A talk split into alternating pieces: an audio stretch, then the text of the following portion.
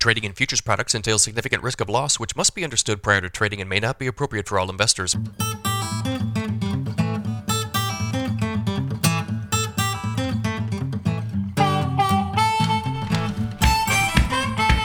Good morning, everybody. It is Thursday, September 8th, 5:42 a.m. Central Time. As I speak here, December corn futures down two and a half cents at 668 and a half. November soybeans up one and three quarters at 1385 and a quarter. December Chicago wheat up three and a quarter at 847 and a half. December Kansas City wheat up three and a quarter at 904 and three quarters. December spring wheat up seven and a quarter at 907 and a quarter. If you guys are listening on the podcast, as always, appreciate it, guys. Leave me a rating, leave me a review on that Apple app if you wouldn't mind. I could use some more of those. If you're watching on YouTube, guys, subscribe to the channel, hit the like button, leave me a comment, give me a crop update, let me know what you think about any of the stuff that I say here. All of those things will help YouTube to help me to grow this channel. If you'd like some additional information from me, go to my website, www.standardgrain.com.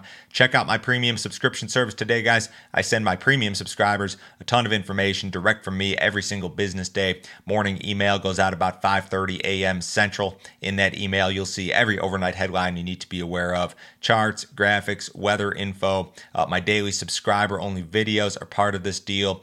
Yesterday, I tried to answer this question Has the corn market discounted a 168 yield uh, nationally, and that's pretty close to that pro farmer number. And I've had a lot of uh, questions regarding the corn yield what's priced in, uh, what's not. This was a good question that came in from a subscriber, and uh, I tried to answer it the best that I could. A lot of it was opinion based, of course, as are a lot of things uh, when it comes to the markets. But I had a lot of positive feedback on this. If you guys are interested in this sort of content, if you want to see this video, sign up today. 50 bucks a month, cancel at any time, no other fee, no other obligation, and nobody will try to sell you anything else. I promise.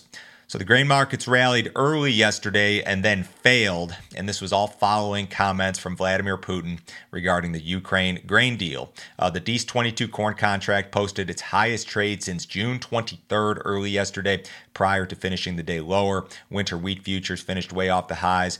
Uh, the November 22 soybean contract gained more than 30 cents intraday. It finished the day lower. So I suppose the market early in the day yesterday kind of got ahead of itself. Um, there's a lot of speculative money that probably flowed into the markets. The reality of the situation, I think, is this uh, there are no guarantees regarding Putin's actions, first off. We don't know if he's going to mess with this deal or not.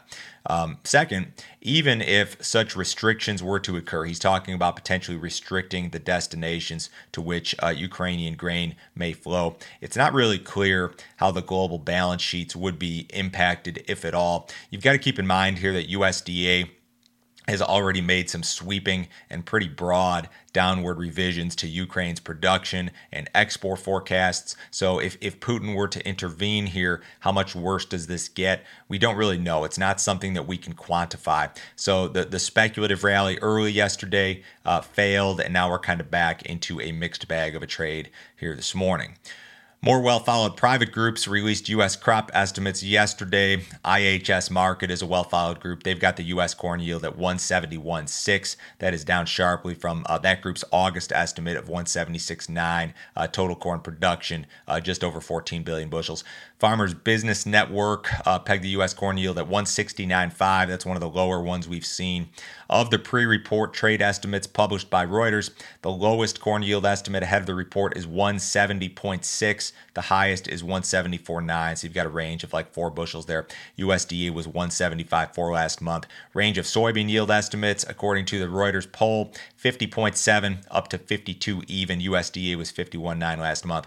Uh, in reality, I think that the trade may be dealing with an even larger range of production estimates when it comes to corn. You got to keep in mind USDA was 175.4 last month. Uh, the pro farmer numbers 168.1. That's the lowest corn yield number that I've seen out there. That's a, a range of like 600 million bushels in regard to production. So still very much a lot of uncertainty when it comes to uh, corn production in particular.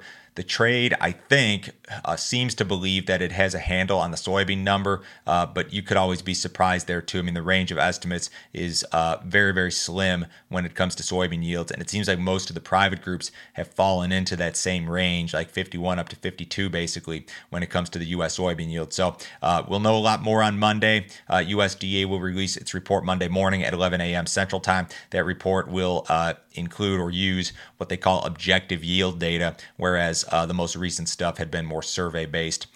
Crude oil fell to its lowest level since January um, overnight and, and, yesterday also. So your nearby October 22 WTI contract bottomed at 81.20 overnight, and maybe that changed a little bit uh, as I'm recording here, but it lost $5 yesterday. Traders citing a surge in the US dollar, uh, global demand concerns as the cause for the sell off, despite the threat of disruption to Russian supplies. Uh, specifically, I think traders are worried about China uh, in particular. They've got slumping demand, a slowing economy, continued COVID issues. Analysts interviewed by Bloomberg cited a bearish death cross formation on the charts in which the 50 uh, day moving average fell below the 200 day moving average. Um, I had a chart of that in the uh, newsletter this morning for you subscribers. So, um, yeah, cheap crude is probably not the best thing in the world for the grain markets. There has been a correlation on and off uh, between crude and the grains crude's kind of the bus driver when it comes to commodity markets. And when you get into situations where commodities move in tandem, it seems like crude oil kind of takes the lead here. So uh, certainly an ugly deal there. Rains are. Um, kind of absent on the radar here this morning. Really, not much to speak of anywhere. Maybe a little bit over the Gulf Coast, but other than that, uh, maybe a little bit of scattered rains in like the northern part of North Dakota. Maybe a little bit in Montana. Next seven days, you will see some rains return to parts of Iowa um, be southeast Minnesota, parts of Wisconsin, uh, northwest Illinois. This stuff should show up around Sunday or Monday. And then you're going to see lighter amounts in the eastern corn belt, some heavy tropical uh, type stuff in the southeast, uh, maybe Nebraska with a little bit of rain, maybe northern Kansas with a little bit of rain, but the plains a little bit drier by comparison. Six to 10 is, is normal to dry and above normal mostly in terms of temperatures. I'm still not seeing any risk of frost here at all. There are some parts of North Dakota, South Dakota, and Minnesota that may see temperatures in the mid to low 30s around September 23rd, but not any big time frost risk uh, anywhere really. U.S. exporters sold some corn to Mexico. USDA uh, reported a flash sale of 257,000 metric tons. That's about 10 million bushels of corn to Mexican buyers. The vast majority of that purchase was for delivery during the current marketing year, although a very small portion was for delivery during the 23 24 marketing year. I don't think I'd seen anything for 23 24 up until uh, this deal. USDA's weekly export sales system still uh, slated to be down until next week, and I believe on next Thursday, which I think is the 15th. Um, they're going to do some kind of like data dump where they give us uh, three or four weeks work worth of backdated export sales data. The cattle market finished lower yesterday in live cattle and sharply lower in feeder cattle. There was some cash trade um, reported, just light stuff, 138 to 141, which would be down a couple of bucks on the week. In the outside markets, the U.S. dollar is just a little bit lower. Uh, the S&P's up five, the Dow Jones up 40. Bonds are up a little bit. Gold's up five bucks. Crude oil now up 39 cents, and the October WTI at 82.35. So fairly quiet in the outside markets here this morning. Everybody have a great day today. I'll talk to you Friday.